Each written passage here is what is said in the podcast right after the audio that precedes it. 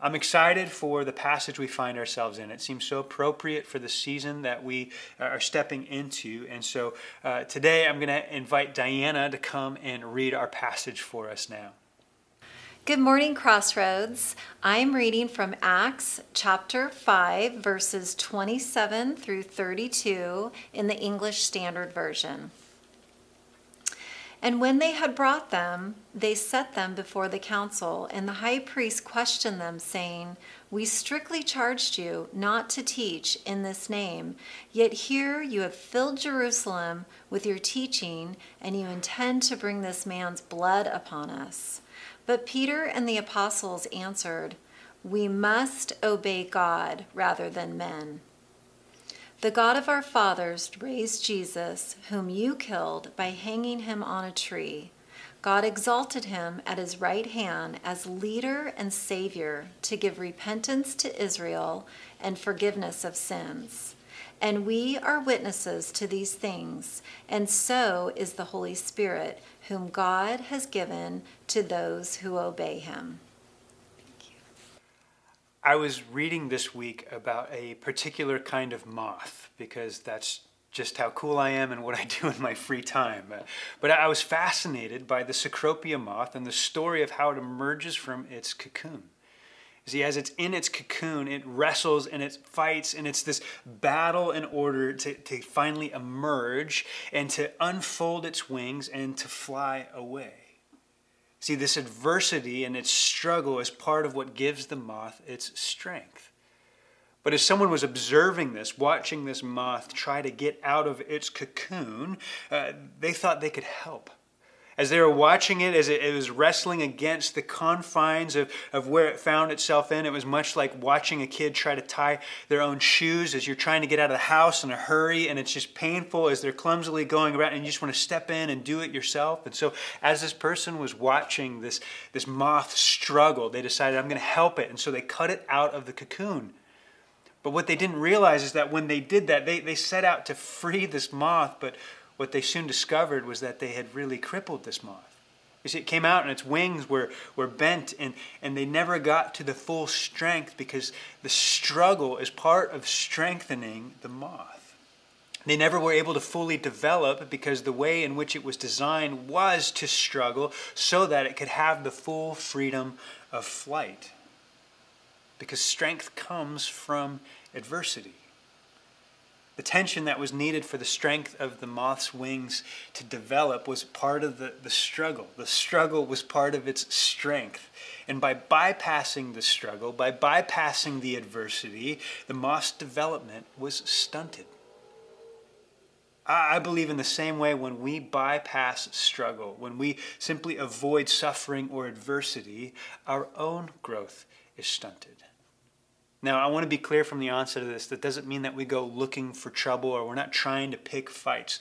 No, but our tendency as human beings is to avoid pain, is to avoid suffering, rather than embracing it when it comes. We want to avoid it altogether because, again, it's painful. We don't want to sit in our pain. We don't want to sit in our struggle. If we can numb that or look to some secondary thing to kind of bypass that, we want to do that. But I believe that when we avoid our pain, we end up voiding a part of our hearts and lives that God wishes to develop and to strengthen alongside us. See, James, the half-brother of Jesus, he said this, "Count it all joy, my brothers, when you meet trials of various kinds, for you know that the testing of your faith produces steadfastness." Now, as a church this summer, we looked at this very passage, that we are to rejoice in our trials, to embrace the waves that come our way, to see purpose in pain. I love how one author was describing the followers of Jesus. He said, Jesus promised his disciples three things: that they would be absurdly happy, completely fearless, and in constant trouble. We like the first two. We like the happiness part. We like the fearless part. But we don't like that trouble that comes when we follow Jesus. But isn't it true that Jesus reminds us, and he told his disciples, and through telling his disciples, he's telling us, in this world you will have trouble. He doesn't avoid that. He understands that it's a part of the human experience.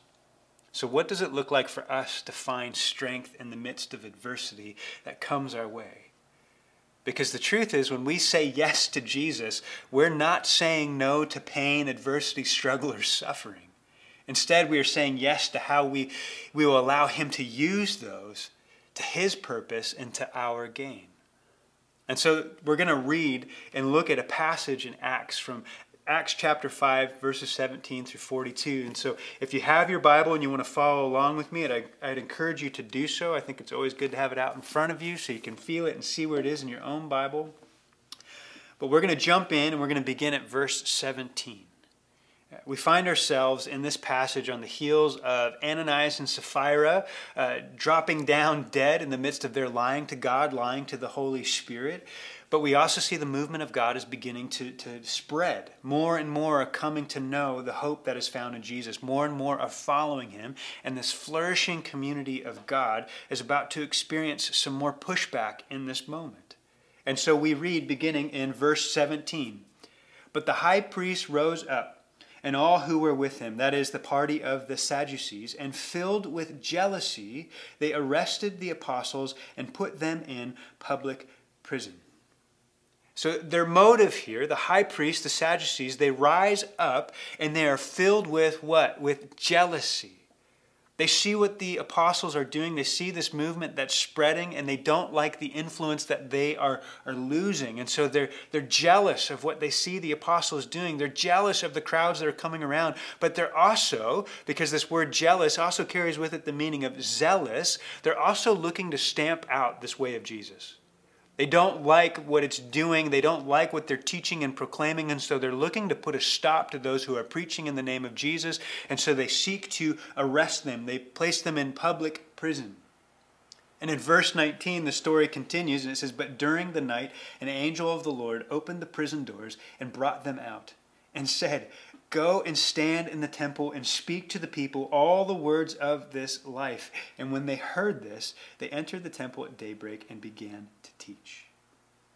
So the apostles, they're arrested. Why? Because they're proclaiming the truth of who Jesus is. They're getting pushback. Adversity is coming their way. And in the night, as they're in prison, an angel shows up, opens the doors, frees them, and then tells them, I want you to go back to the temple and continue to proclaim the truth of Jesus. I want you to say these words of life. That's how the angel phrases it. The words of life here meaning the good news of Jesus, the life that we find in his life, death, resurrection, and the coming of him and the Spirit that now indwells in us. It's his offer for all. And I find one of the ironic things in this moment is that the vehicle that God chooses to use to free these men in this moment is an angel. Now, the irony of this is that the Sadducees, the very council that put them in prison, they proclaimed they didn't believe that there were such angels. Well, regardless of whether or not they believed or not, something strange is happening in this moment that they're not going to be able to explain. And so the angel says, you are released, but you need to go back and teach and proclaim these words of life. And so the disciples are freed from prison, and they were in there in the first place because they were proclaiming the gospel, and now they're being told to go back and do it again. And I think their response is so telling. They've already experienced some adversity. It's starting to ratchet up. We're going to see this build and build and build and build, but what is their response? Well, when they heard this, they entered the temple at daybreak, and they began to teach. Now, why would they do this?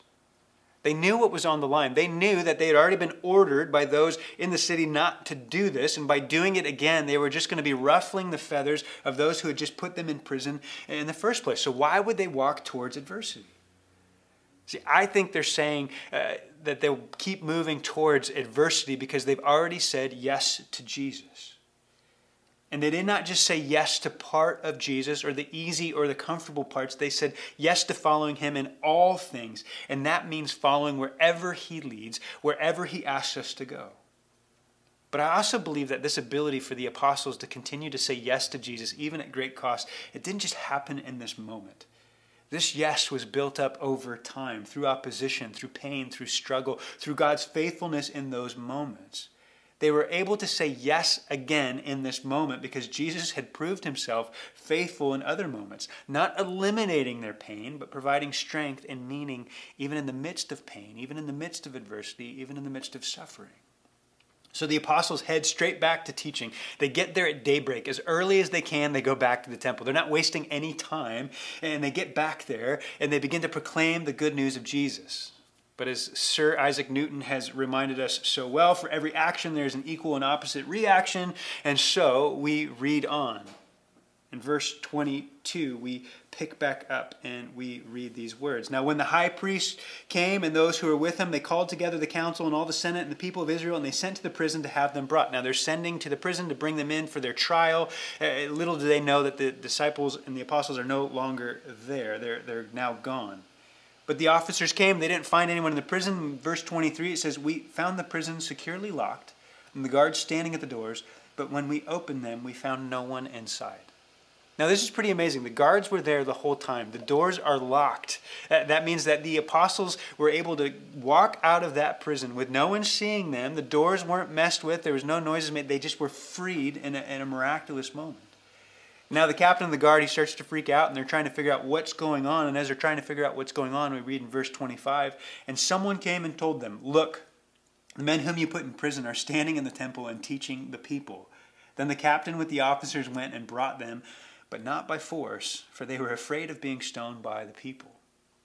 And so here we see the frustration of the council beginning to grow. They've just told these men, do not proclaim this truth. They put them in prison. Somehow, miraculously, they're taken out of that prison. And where do they find them once again? Proclaiming the truth in the name of Jesus, preaching in the name of Jesus. And so this frustration is growing, but we see in verse 26, there's also a little bit of respect that's growing because they don't bring them in by force. They're not beating them in front of people because they understand that people are starting to pay attention to this truth, to this message, to this good news that they are proclaiming. They're starting to see that these men are operating a little bit different. The Spirit working in them is showing something they've never seen before. And so they're afraid to do much to them because they're afraid of the people's reaction. And so they bring them in one more time for trial.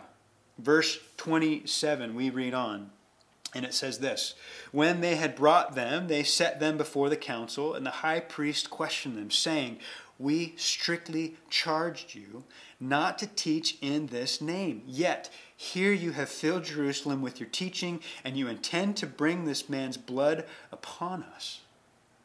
See, even in their accusations, they cannot bring themselves to say the name of Jesus. They say, you continue to preach in this name, but they cannot say the name of Jesus. And they're specifically asking the apostles not to teach. It's starting to move. They feel it in Jerusalem. They're specifically asking them, stop proclaiming this name. They're asking them to edit the good news that Jesus has transformed their life with. They're specifically asking them to say no to the call of Jesus on their life. So Jesus said, go forth, proclaim my teachings, make disciples of all nations. This is what you're going to do. You're going to proclaim the good news in Jerusalem and Samaria and Judea and to the ends of the earth. And here, the Sadducees, this council is telling them to stop. They're trying to muzzle them and get them to be quiet. And in the midst of this too, they're saying, and you keep trying to bring this man's blood upon us.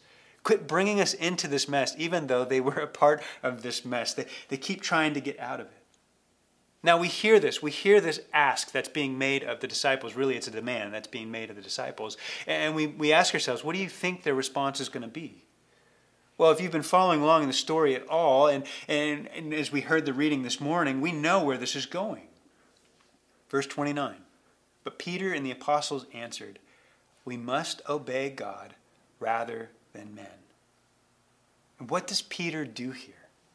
What's Peter saying in this moment? He's speaking on behalf of the other apostles as they answered, we must obey God rather than men. What are they doing?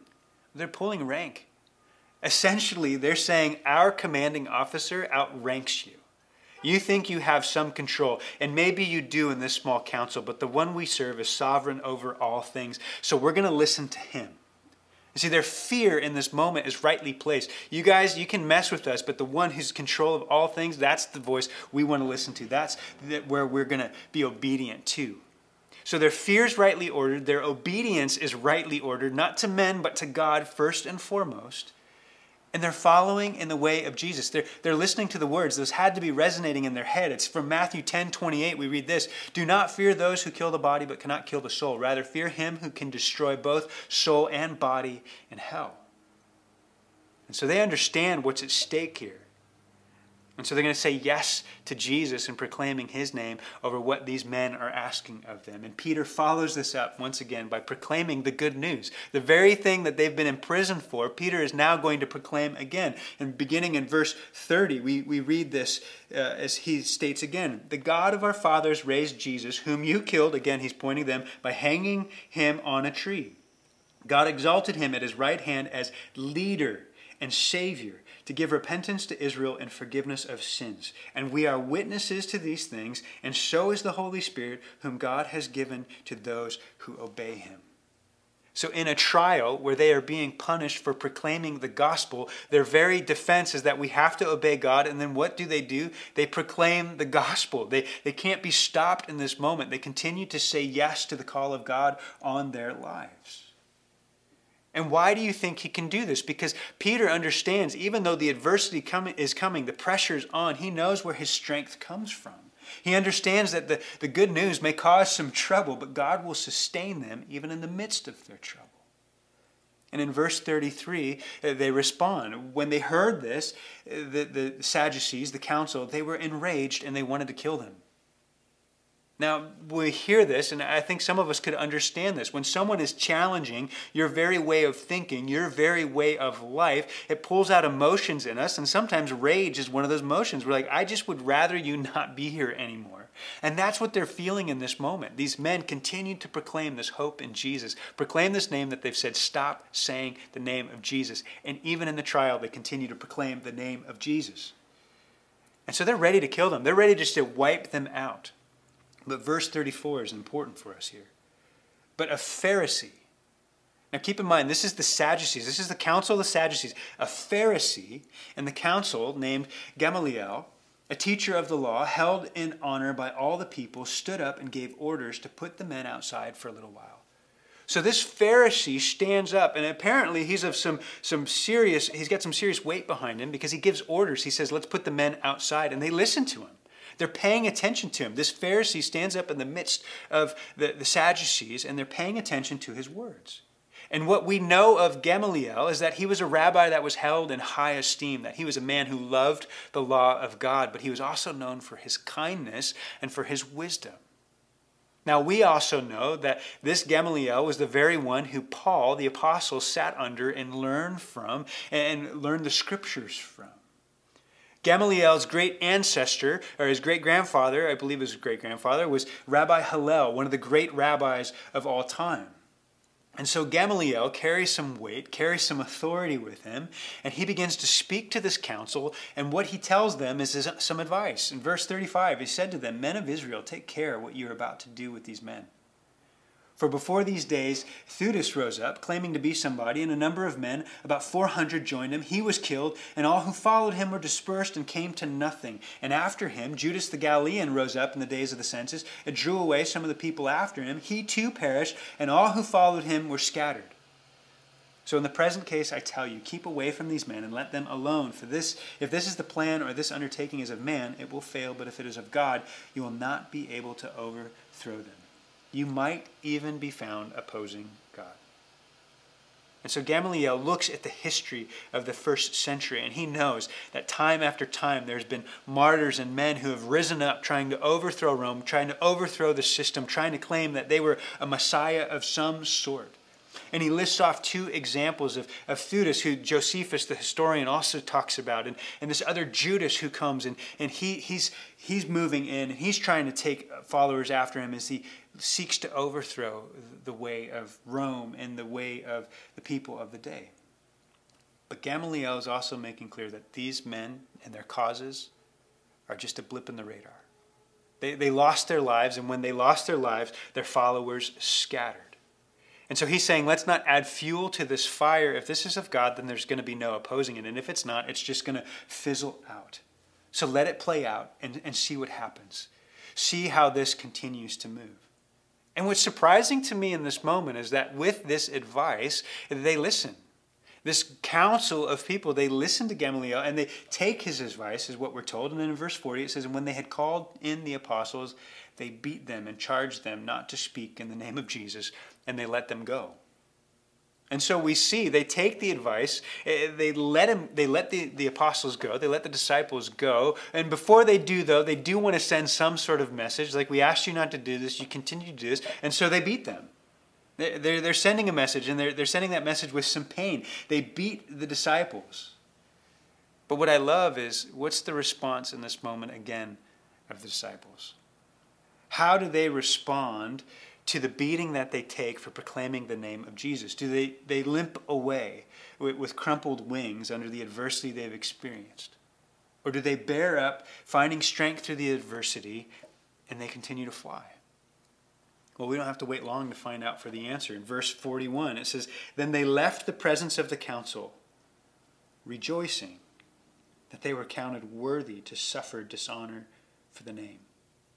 And every day in the temple and from house to house, they did not cease teaching and preaching Jesus as the Christ. See, we're told they left rejoicing.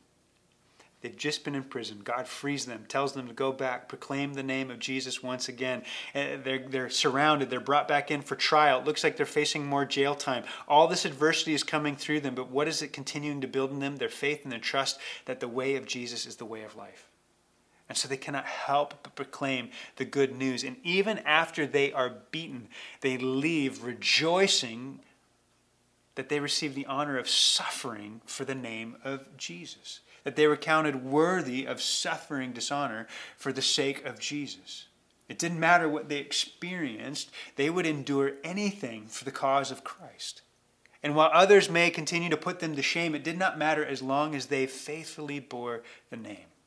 That's their end goal, that's their highest aim, that they keep their eyes fixed on God, that they keep their eyes fixed on their Messiah, Jesus, the one who had come and rescued them and empowered and filled with the Spirit. They continue forward in this, obeying God rather than men. And we're told that every day they continued to say yes to the call of Jesus, yes to the adversity that would come. And they went to the temple and they proclaimed the truth of Jesus there. They went from house to house and they did not cease teaching and preaching the Christ, the Messiah, is Jesus.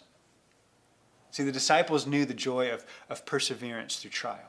The disciples knew the truth that if God is for us, then who can possibly come against us? The disciples knew to look foolish in the way of the world, but to look wise in the way of Jesus. Now that's real life. That's worth hanging on to.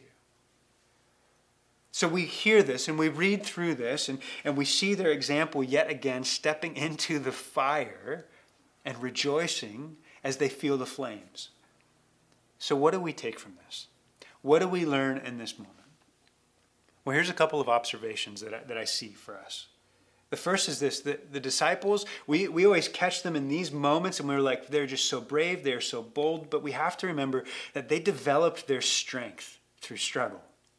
They developed their strength in the face of adversity, meaning that they grew, that their faith grew, that they continued to say yes to Jesus, but some of those yeses were smaller and they grew and grew and grew until they were willing to say yes even in the face of great adversity. If we look back at the early days of the disciples as they were following Jesus, we see that often their actions were filled with fear. It was commonplace among them. And so they didn't just arrive at this point, they continued to build to this point.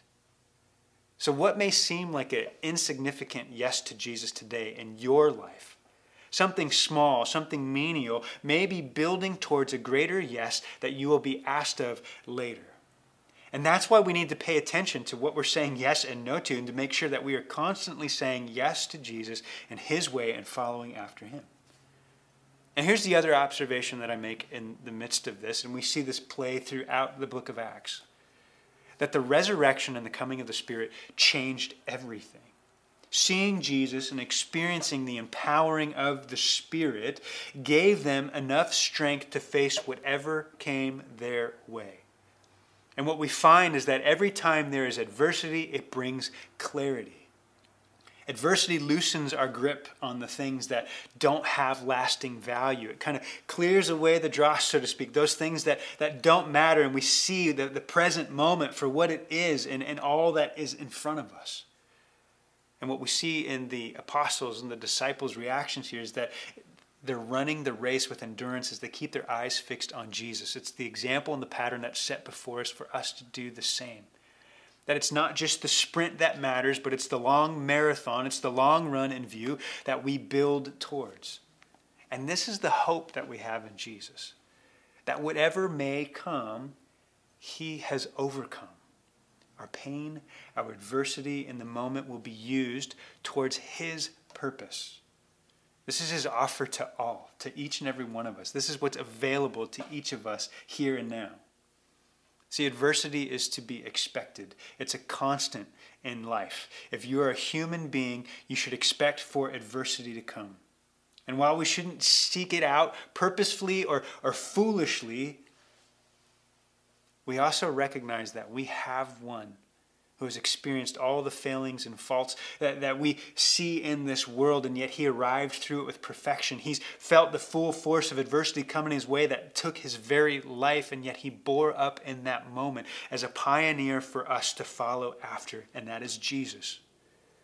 And it's his strength that we pull from even now when adversity comes our way, that we look to him, the author and perfecter and the founder of our faith. That word founder is the same word that's used here in this passage, that he's our leader and our savior. He's our founder and our savior. He's the one that we cling to and look to.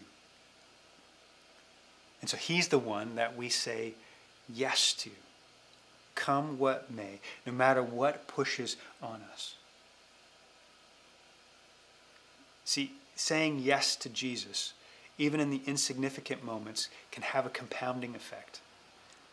Now, if you're someone who works out, or you've ever maybe thought about working out, but you don't like the idea of it because there's pain involved, you don't just do a set of curls, like just grab a dumbbell and just start going for it, turn around and flex and be like, see, look how strong I am now.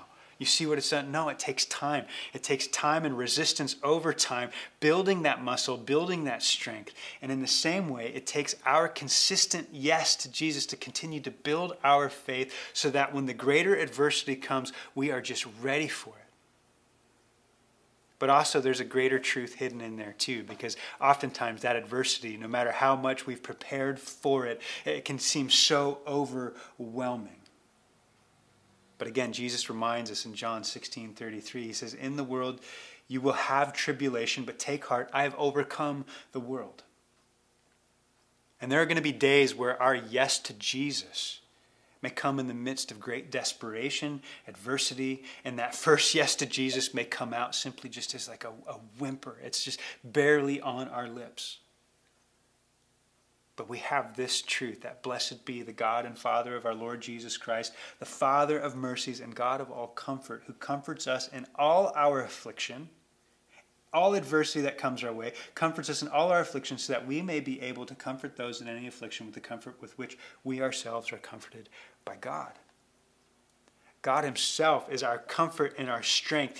He builds around us so that we can face the adversity that comes our way. That is the hope that we have. So whatever we are facing, we look to him. Not looking past our pain, but looking at him through our pain as he walks with us in the midst of our pain, bringing purpose where we may see none but only the pain. But he was there in our adversity, offering strength. And in our adversity, he provides strength. And in our pain, he provides purpose. And so my hope for us is that we would continue to say yes to Jesus in the little things and in the big things, rightly ordering our hearts towards him, in the joy and in the pain, in the easy and in the hard. And when adversity comes, because it will come, may we use that adversity to keep our eyes faced towards him and allow him to strengthen our wings, that we may fly to his glory forever and ever. Amen. You pray with me. Father, as we talk around adversity, as we talk around pain, I know for many this feels real close. And so, Lord, may we never lessen that or cheapen that. May we never offer pat answers. But, God, I do trust that in our pain and our adversity, it's you who provides strength. And while we may not always see the purpose immediately, we can trust in you that you are working all things out towards your good. And so, Lord, even as we look at the apostles and their movement towards you, their continual proclamation and yes to you in all things, even when it brings about pain, God, may we as your people go forward trusting that you are the ultimate good, trusting that you are greater than even the adversity that we face, that obeying you rather than man, rightly ordering our hearts towards you is the best thing that we can do.